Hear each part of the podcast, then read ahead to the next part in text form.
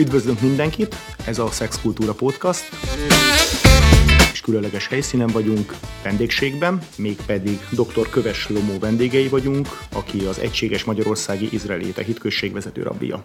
Jó Mi, és mi pedig kedden kérdezzük, Szilágyi Szilárd és Lassányi Gábor. Nagyon érdekes témák azok, amik a zsidóság szexualitásához kapcsolódnak, hiszen rengeteg félreértés, nagyon sok előítélet van a köztudatban. Alapvetően hogy néz ki a férfi és női szerep a zsidóságon belül? Miben különbözik és miben azonos? Miben különbözik, és miben azonos más kultúrákhoz képest, vagy miben különböznek a szerepek egymástól? Miben különböznek a szerepek egymástól? Jó, jó reggelt, vagy jó estét, nem tudom, hogy az adás majd mikor kerül adásba. Én is nagyon köszönöm ezt a megtisztelő felkérést, és ezt az izgalmas témát. Hát ugye kezdjük talán ott, hogy nehéz arra a kérdésre válaszolni, hogy a zsidóságban mi a helyzet adott szerepekkel, vagy adott témákkal, mert a zsidóság ez nem egy homogén kultúra, tehát eh, viszonylag színes kultúráról beszélünk. Ugye ez gondolom minden közösséggel, minden etnokulturális közösséggel, vallással így van. A zsidósággal talán még sokszorosan, ugyanis a zsidóság területi és különböző civilizációkhoz köthető kapcsolódásai talán egyedülállóan is nagyon színesek. Ugye a zsidóság történelmének egyedi különleges történelmének az okán, uh-huh. a zsidó diaszpora a világon mindenütt van, és nyilván kölcsönhatásban él a környező kultúrákkal. Tehát erre egy, egy ilyen nagyon egyszerű választ nem, nem lehet adni. Én arra tudnék választani, hogy mondjuk a zsidó vallás a zsidó, a zsidó kultúrában, a zsidó vallásból eredő nemi szerepek hogyan néznek ki, és mondjuk érdemes esetleg a kereszténységgel, vagy a keresztény kultúrvilággal összehasonlítani. Ugye a kereszténységben most a külső ember, a külső laikus benyomását mondom, nyilván uh-huh. egy, egy katolikus pap ezt valószínűleg másképp mondaná, a külső szemlélő számára az a benyomás, hogy a, a szex az egy valamilyen megtűrt rossz. És, a, a, a, és tulajdonképpen a, a szentségnek valamilyen ellenpontja. A zsidóságban, a zsidóvallásban ez nincsen, tehát a, a szexualitás, a, a nemi kapcsolat az nem, hogy nem, nem egy megtűrt rossz, hanem valamilyen módon egy olyan nagyon erős energia, vagy potenciál, amivel, amivel, ami mint minden ilyen, hogyha nincs keretek között tartva, akkor az pusztító hatású, hogyha ha viszont keretek között van tartva, akár, akkor akár a szentségnek egy bizonyos foka is tud lenni. A, a legtipikusabb példa, amit erre mondani szoktunk, az az, hogy a, a zsidó vallásban a férfi és a, a nő közötti nemi kapcsolatra um, bár, hát nem bármikor, de tulajdonképpen bármikor, majdnem bármikor sor kerülhet, viszont vannak bizonyos ajánlott időpontok, ilyen például a péntek este, ami ugye a szombati nap, ami egy szent nap, és az ember arra gondol, hogy hát egy szent napon mégsem, mégsem illik egy ilyen alattomos testi vágyat kielégíteni, de ez nincs így, és ebből azt látjuk, hogy többek között ebből is azt látjuk, hogy a szexualitás önmagában még nem, nem jelenti a, a szentség ellenpontját. Ez maga a szexualitás. A nemi szerepek pedig, és akkor itt már nem csak a szexuális kapcsolatról beszélünk, hanem a nemi szerepekről, a férfi-női viszony, e, ugye hát az első történet, ami az érdemes visszanyúlni, az mindenki számára ismert, ugye ez Ádám és Éva teremtése, és, és az, ahogy a, a történetből ugye úgy, úgy tűnik, hogy Éva ugye Ádám oldalbordájából lett teremtve, ami egy, egy kicsit azért kimondva kimondatlan, hogy aláfölé rendelt viszonyt jelez. Érdekes módon a kabala, a zsidó misztika értelmezése erre a történetre, szövegszerű értelmezése is erre a történetre, nagyon szépen egészíti ki ezt a történetet. Azt mondja, hogy, hogy itt nem arról van szó, hogy Ádám az a férfi, és Éva a nő, hanem Ádám az ember, aki, aki kezdetben egyszerre férfi és nő, és aki szét lett választva férfivé és nővé, úgyhogy különben a Héberben Adam, Ben Adam vagy Adam az ma is embert jelent, nem, nem semlegesen embert jelent. Az is és az isá, a férfi és a nő, az pedig két másik kifejezés, ami egy kicsit más fényben tünteti ezt a témát föl, és valóban a, ez a kicsit misztikus, ezoterikus magyarázat, ez azt mondja, hogy Ádám a, a történet kezden egyszerre volt férfi és nő, Uh-huh. És látta Isten, ugye úgy szól a bibliai idézet, látta Isten, hogy nem jó az embernek egyedül, teremt, erre azt mondta, teremtsünk segítőt melléje. E szelló, e zerkenek do, terem, teremtek segítőt melléje, és így ugye akkor hozott államot a szemére, és vette ki az oldalba, és teremtett belőle, teremtette meg az oldalbordából Évát. Most ami érdekes ebben, hogy a, a szövegben nem az van írva, hogy teremtett segítőt melléje, hanem az van írva, hogy teremtek segítőt vele szemben. Erre a Talmud azt mondja a zsidó bölcsek, fölteszik a kérdést, nyilván a kérdés, hogy segítőt vele szemben, vagy, vagy velem, velem szemben van, vagy segít nekem. Uh-huh. És azt mondja, igen, hát pontosan így is van. A férfi és a nő egymással szemben vannak, ha nem érdemlik ki, akkor hatalmas lesz az ellentét, hogyha kiérdemlik, ha érdemesek lesznek rá, akkor viszont segítik egymást. Uh-huh. Ami azt jelenti, hogy itt tulajdonképpen van valamilyen nagyon erős kölcsönható energia, mint mondjuk a tűz, ami tud nagyon, vagy az atomenergia, ami tud nagyon romboló lenni, az az, az az ellentét, ami a férfi és a női karakter között van, ez egy nagyon erős ellentét, de ugyanakkor, hogyha érdemesek vagyunk rá, akkor pont ebből tud kisülni egy olyan még magasabb fokú szint, ami, ami egy más kiegészítés. Akkor végezetül még egy érdekesség ebben, hogy amúgy említettem, hogy tűz, az a két kifejezés, hogy is és isá, férfi és nő, ez három betűből áll, mind a két három betűből áll, amely három betűs szónak két betűje ugyanaz, egyezik, mind a kettőben benne van az a szó, hogy és, tűz, héberül. Mi az a két betű, ami eltér? A júd és a hé, az pedig Isten neve. És erre a, a, a magyarázat az az, hogy a, ez a tűz, ami van a férfi és a női viszonyban, a nemi szerepek között, ez, ez ennek a, a a feloldása, vagy az, hogy érdemesekké váljunk arra, hogy ez a tűz ez egy, ez ne egy pusztító hatású, hanem egy, egy építő hatású tűz legyen, ehhez az szükséges, hogy Istent is behozzuk ebbe a kapcsolatba, hogy ez mit jelent arra, hogy nyilván a későbbiekben többet fogunk beszélni. Igen, igen, igen. Hát köszönöm szépen. Említetted itt a szabályokat, kereteket, hogy, hogy, hogy, hogy ha keretek és szabályok között, vagy bizonyos keretek között marad ez a dolog, vagy történik, akkor, akkor az üdvözítő, vagy ez vagy egy pozitív dolog válik. És nyilván rombolóvá válhat másik a zsidó vallásban alapvetően mik ezek a fő, fő, fő szabályok és fő keretek. Tehát, hogy nyilván alapvetően ugye bizonyos keretek között helyes, ha egy férfi és egy nő együtt van. Igen, abszolút. Különben a keretek, most először beszélünk a keretekről, magá, magának a szexnek a kereteiről. Igen, igen. Magának az aktusnak a kereteiről. Igen, igen de enne, ezeknek a kereteknek egy másik oldala is maga a szerepek. Tehát a, a kérdésetek nyilván, és itt a podcast is egy kicsit erről beszélgettünk, tehát itt a zsidóvásban eléggé konkrétan a nemi szerepek is definiálva vannak, és arról is érdemes lehet beszélni, hogy mit jelent férfinek lenni, mit jelent nőnek lenni, mi egy nőnek a feladata, mi egy férfinek a feladata. De a, akkor beszéljünk magáról a szexualitásról, alapvetően ezt a logikát követve a, a vallási előírások igen részletesen foglalkoznak ezzel a témával. Különben azt érdemes tudni, a zsidó vallásnak ez egy, ez egy, ez egy jellegzetessége, mondjuk a mai világban a keresztény civilizációban egy kicsit szokatlan jellegzetessége, az élet minden területén nagyon részletes szabályrendszerrel bír. Tehát, mind, ahogy mondani szoktam, mind a konyhában, mind a hálószobában, mind a, tehát mind, gyakorlatilag nincs az életnek szabad területe, ahol a vallási szabályok ne kerülnek el. A szexualitásra nagyon részletesen foglalkozik. Alapvetően a logika az az, hogy itt van egy olyan, az egész férfi-női kapcsolatnak a kulcsa, de egyben a, a, a, a, a vesztője is a, pontosan ez a, az ellentét, és a vonzódás, a vonzódás és az ellenzét egy, egy furcsa egyvelege, olyan, mint a tűz, tehát keretek között kell tartani. Mik ezek a keretek? Hát alapvetően kezdjük ott, hogy a tüzet azt, azt egy adott helyen mondjuk egy tűzhelyen szoktuk tartani. Ami azt jelenti, hogy szexuális viszonyt létesíteni valakivel, az csak bizonyos elköteleződés mellett szabad csinálni. Az magyarul annyit jelent, hogy házasságon belül, és nem házasság nélkül. Tehát férfi, női, nem bármilyen szexuális viszonyt, azt csak egy házasság, egy jogos, jogszerű házasság keretei között lehet végezni. Egy. Kettő csak férfi és nő között. Há, tehát házasság csak férfi és nő között jöhet létre, és nemi kapcsolat is csak férfi és nő között megengedett.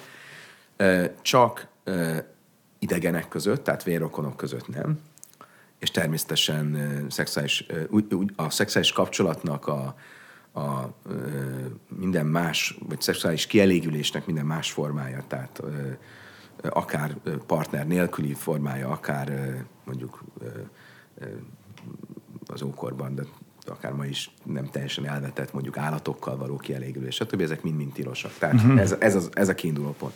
A következő pont az az, hogy a házasságon belül is kell, hogy legyen egy dinamika az eltávolodás és az újra visszaközeledés dinamikája. És ez a, ezek a tisztasági szabályok? Ezek a tisztasági szabályok, amiket a nidának nevezünk. A nida azt jelenti, hogy elválasztás, ami alapvetően arról szól, hogy az asszony ciklusának az idején és az azt követő hét úgynevezett tiszta napban ő nida, elválasztott, ami annyit jelent, hogy nem érintkezhet a férjével szexuálisan, sőt, a rabbik még ezt, ehhez azt is hozzátették, hogy nem csak szexuálisan nem érintkezhet, hanem egyáltalán nem, érinthet, nem is érintheti meg a férjét, ami azt jelenti, hogy, és a férje sem érintheti meg őt, ami azt jelenti, hogy, hogy nem is foghatják meg egymás kezét mondjuk, vagy nem aludhatnak egy ágyban.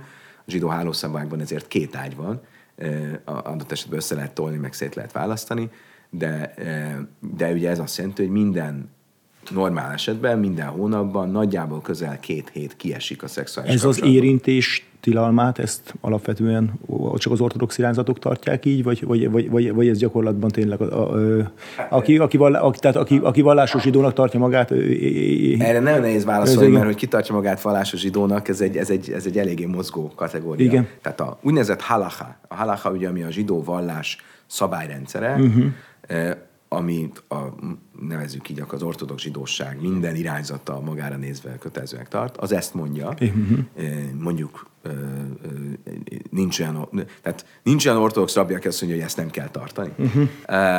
És ennek a, ez egy elég szigorú elválasztás.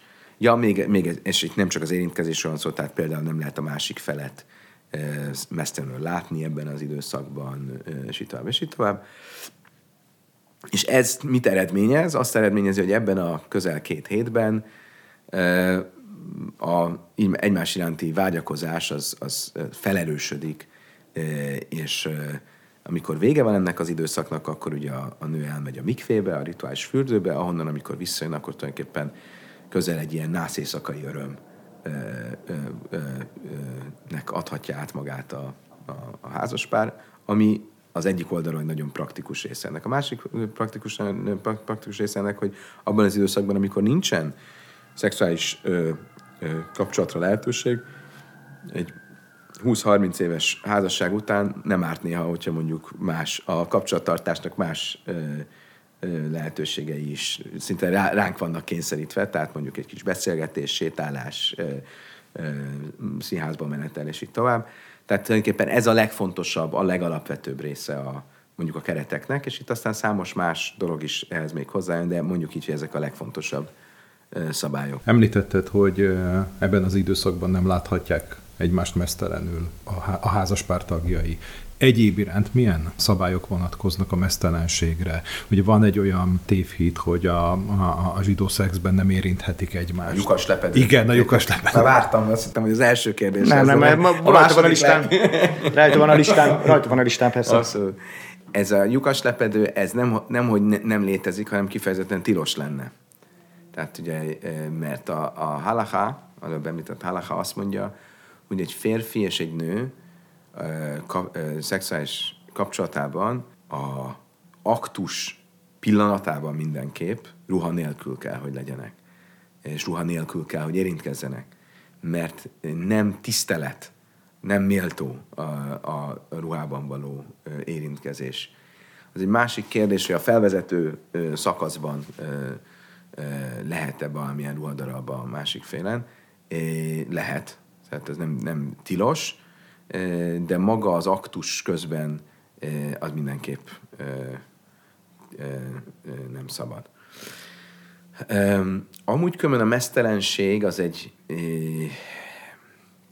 egy ugye itt el kell választani azokat a dolgokat, ez, ebben, ebben, csak úgy, mint sok más dologban, de ebben különösen, amelyek előírások és amelyek ajánlások. Vannak úgynevezett ajánlások. Tehát nyilván, ami a tórában le van írva, az, az kötelező? Ennél, ennél ez komplikáltabb, mert mondjuk így, hogy nem csak az van, az kötelező, ami a tórában le van írva, ezeknek a szabályoknak a nagy része nincs a tórában leírva, hanem inkább, tehát vannak azok a dolgok, amit tórában le van írva, amit a rabbik kikövetkeztetnek a tórából, amit a rabbik elrendelnek, ez mind a kötelező rész. Uh-huh. És aztán vannak olyan, a rabbik azt hogy hát ez, ez így javasolt, vagy ez így, így uh-huh. jobb, így előnyösebb. Uh-huh. És az egyik ilyen, az a mesztelenséggel kapcsolatos, hogy, hogy, a, hogy egyrészt a, tehát hogy a, hogy mondjam, a, a, ugye, pontosan azért, mert a szex az egy ilyen, a zsidóságban az, az, az egy egyszerre egy nagyon testi öröm, és ilyen értemben egy nagyon alattomos, vagy, vagy igen, alattomos, ugyanakkor pedig egy nagyon szent dolog, ezért valahogy a kettőnek a jó egyensúlyát kell megtalálni, és akkor e, ehhez hozzátartozik az is, hogy nem szabad, hogy túlságos, élvezni kell a szexet, de nem szabad túlságosan állatias módon átadni magunkat a szexuális örömöknek, és ezért például az ajánlás, hogy elég erős ajánlás, hogy milyen testformában kell, hogy maga az aktus Mik azok, amik, amik megfelelőnek tartanak a, a, a, a megfelelő testtartás, az a, vagy testforma az, hogyha a feleség van alul, a férfi van felül, hogy egymással szemben vannak, ezek mind úgymond a dolog méltóságának a, a, a megadása miatt van. Ezek ajánlások. Tehát, ez, tehát a többi ez nem tiltott, csak ezek a ajánlások? Nem tiltott. Ugyanígy, hogy a, az aktus közben lehetőleg egy sötét szobában legyenek. Ugye előfordul, hogy esetleg a másik fél egy kicsit szégyenlős annak ellenére, hogy, hogy, hogy fér feleségről van szó. Ez is egy kicsit a méltóságnak a megtartása érdekében van. Akkor az is, hogy ne természetesen egy, egy intim módon kell, hogy történjen, tehát egy elzárt helyen kell, hogy legyen nem mindenki szeme láttára. Sőt, van egy ilyen ajánlás, hogy ez akkor történjen, amikor éjfél után. Miért éjfél után? Azért, mert akkor már nem járnak kellnek az emberek az utcán, és azért a külső hangok nem zavarnak be. Ugye ez egy olyan faramúci helyzet, hogyha valaki éppen átadja magát a, a, a feleségének, és közben hallja, hogy a szomszéd mancik, amit kiabál a férjének.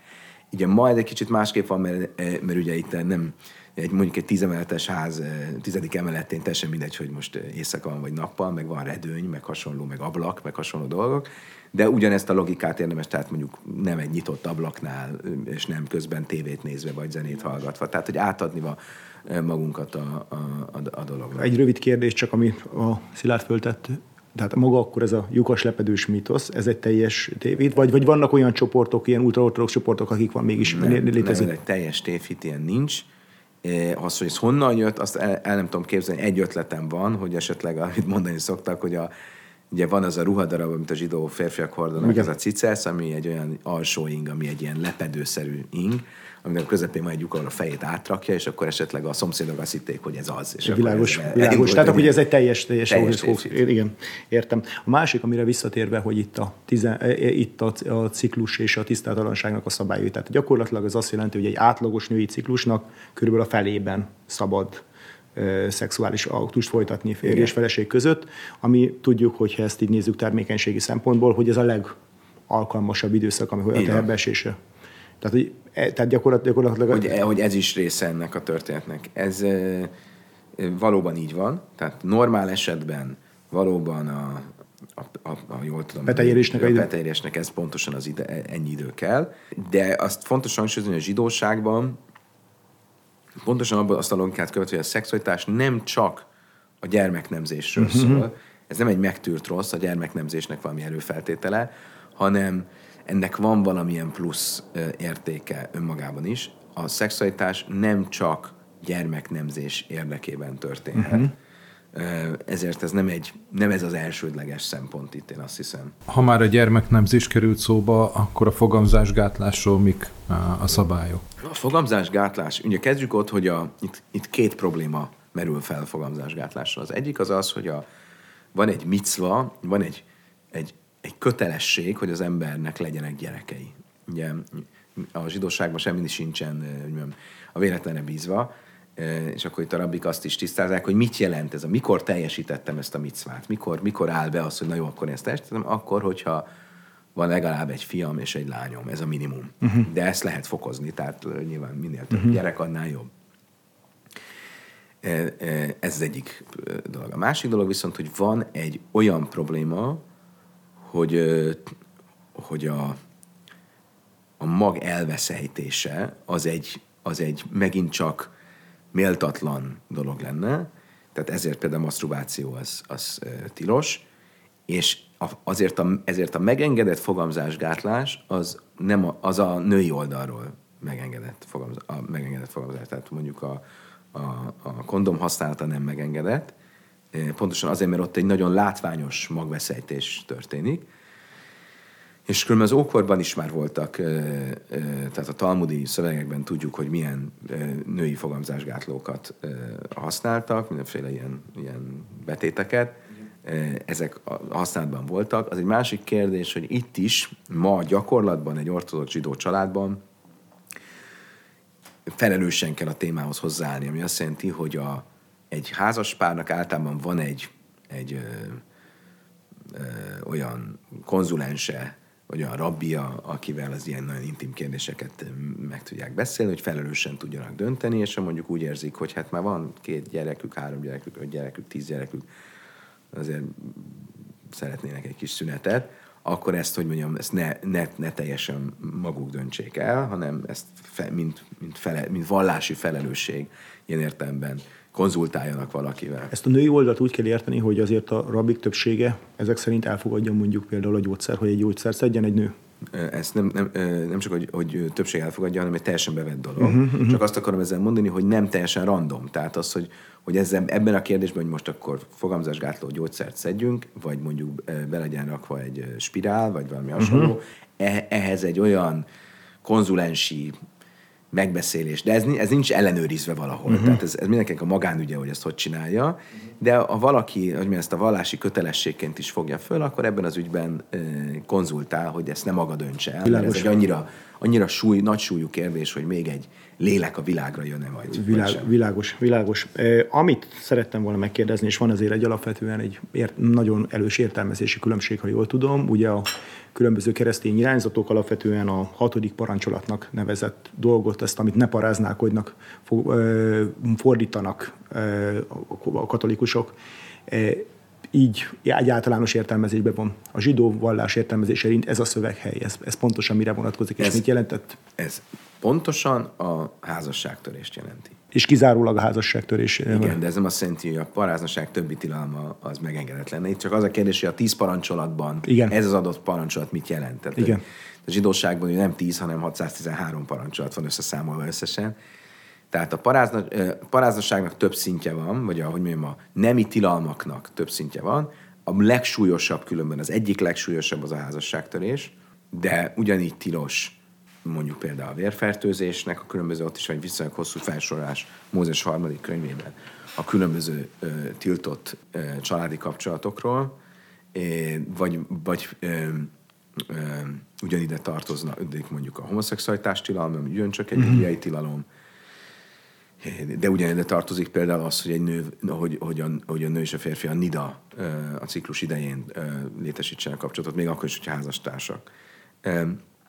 A prostitúció is tilos. A kérdés, hogy itt két, és az is egy bibliai tilalom, a kérdés az, hogy mit jelent a prostitúció.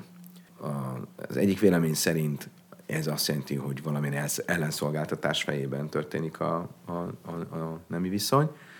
A másik vélemény szerint ez minden házasság nélküli nemi kapcsolatra vonatkozik. Uh-huh. Ezzel kapcsolatosan, ha most a bibliai időkről beszéltünk, ugye azért azt jól ismert, hogy a, hogy a bibliai időknek a, az irataiban, meg a történeteiben alapvetően azért egy poligám rendszerű e, zsidóságot ismerünk meg. Tehát a profitáknak és a királyoknak a korában ezzel kapcsolatosan mikor változott ez meg, és mitől változott meg, és mi ennek a, hogy a bibliai időkben ez rendben volt, és, és ehhez képest a mostani társadalomban, vagy akár mondjuk a középkori európai zsidóságnál már ez nem volt rendben. Ez egy nagyon érdekes kérdés, mert egy nagyon alapvető, alapvető különbségről beszélünk. E, kezdjük azzal, hogy mikor változott meg. Az európai zsidóság számára ez ugye ez, a, ez vég, végérvényesen e, egy Gersom rabbi nevű vezető változtatta meg. Hozott egy rendeletet, hogy ez tilos. Sok más különben száz rendeletet hozott, ami az élet különböző területein nagyon sok mind alapvető dolgot, és sok, sok mindenkiben női, női jogokra vonatkozott.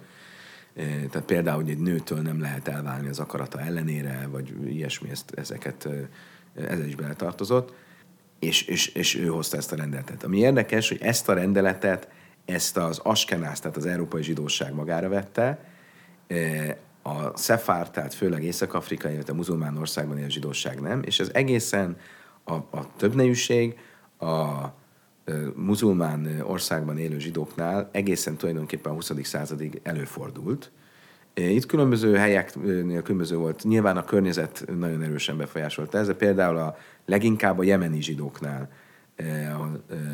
ez, ez jelen volt, és ez még problémákat is okozott, mert amikor az Izrael állam megalapítása után a jemeni zsidóság nagy része Izraelbe vándorolt, akkor nagyon sok száz vagy ezer olyan család volt, ami ilyen poligám módon épült föl. Abszolút. És akkor erre még a szoknutnak, tehát aki a bevándorlókat fogadja, gondolni is kellett, hogy olyan lakásokat alakítsanak ki, ahol, ahol ez, a, ez a lehetőség. Mert ugye ez régen azért úgy nézett ki, hogy tulajdonképpen nem egy háztartásban élt négy feleség, hanem különböző háztartások voltak, mint ahogy a Jákob történetében olvassuk, és egyszer az egyik sátorba ment, egyszer a másik sátorba ment. Volt bármifajta szabályozás hasonlóan, mint a muszlimoknál a négy feleség, vagy itt nem volt korlát elben a, a szefárdoknál? Hogyne, hogyne, hogyne, hogyne. Általában ez az egész, ez nem az, nem az tűnik ki ebből a, már a bibliai időkben sem, hogy ez egy nagyon jó dolog, hogy ez egy ilyen, ez az ideális hanem úgy tűnik a bibliai történetekből is, hogy azért nem ideális helyzet ez, a, a, a körülmények ezt hozzák. Ugye, mert e, azt olvassuk, hogy mondjuk Ábrahámnak volt ugye Sára a felesége, és hát nem volt gyerek, akkor hát itt van Hágár, akkor próbáljuk meg vele. E, Izsáknak e, ugye egy felesége volt, Jákobnak sem úgy indult a történet, hogy, egy, hogy, hogy négy felesége lesz, hanem, hanem Ráhelt akart elvenni, csak át lett verve, ugye, és akkor le, szóval a lényeg az, hogy ez nem egy ideális állapot. Olyannyira nem ideális állapot, hogy a Héber nyelvhasználatban a, a társ feleségeket, tehát akik egy férfinek a feleségei, úgy hívják, hogy carot. Carot az azt jelenti, hogy szóresz. Egymás szóreszei. Egymás, egymás bajai. Tehát azt elismeri a, ez, ez már a bibliai szövegben is így használja, és ezt elismeri úgymond a Biblia is, hogy hát ez, ez nem egy annyira ideális helyzet a, a nők számára, és ezért például két lánytestvér nem lehet e, e, felesége egy férfinek, ezért nagy kérdés, hogy Jákobnak hogy lehetett két lánytestvér a, a, a felesége, ez most ez egy, ez egy külön, ez egy külön ilyen podcast, de el van magyarázva, hogy ez hogy lehet, de, de, de mindesetre ez, tehát ez nem egy ideális helyzet.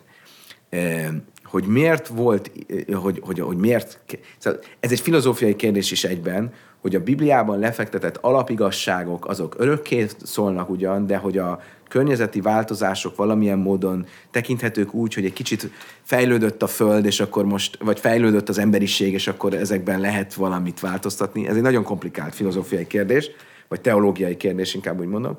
De miért nem egy ideális állapot. És ezért, ezért az, hogy ez be lett szüntetve, az egy, egy, egy előrelépésnek van tekintve. Világos, de akkor most kifejezetten vallási szempontból tilos ez most a, vagy, tilos. vagy pedig ez egy alkalmazkodás azokból az országoknak az a kötörvény. Ma tilos, hogy az embernek több felesége legyen. Különben még a kérdésre nem válaszoltam, tehát hogy amikor még ez megengedett volt, akkor volt-e valami szám?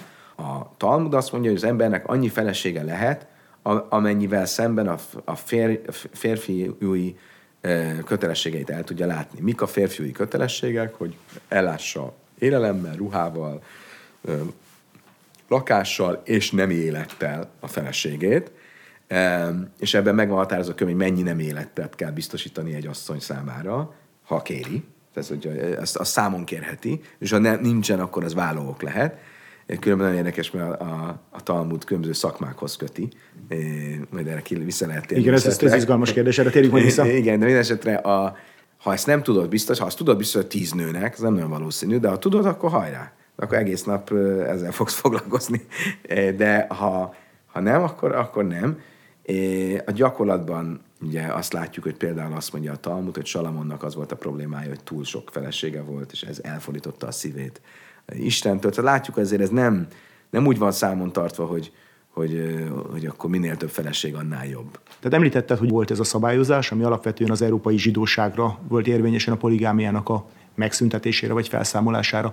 Ez ennek az oka mi lehetett? Egyfajta alkalmazkodás mondjuk a keresztényé váló Európának itt a monogámi szabályaihoz, vagy pedig valami teljesen mások?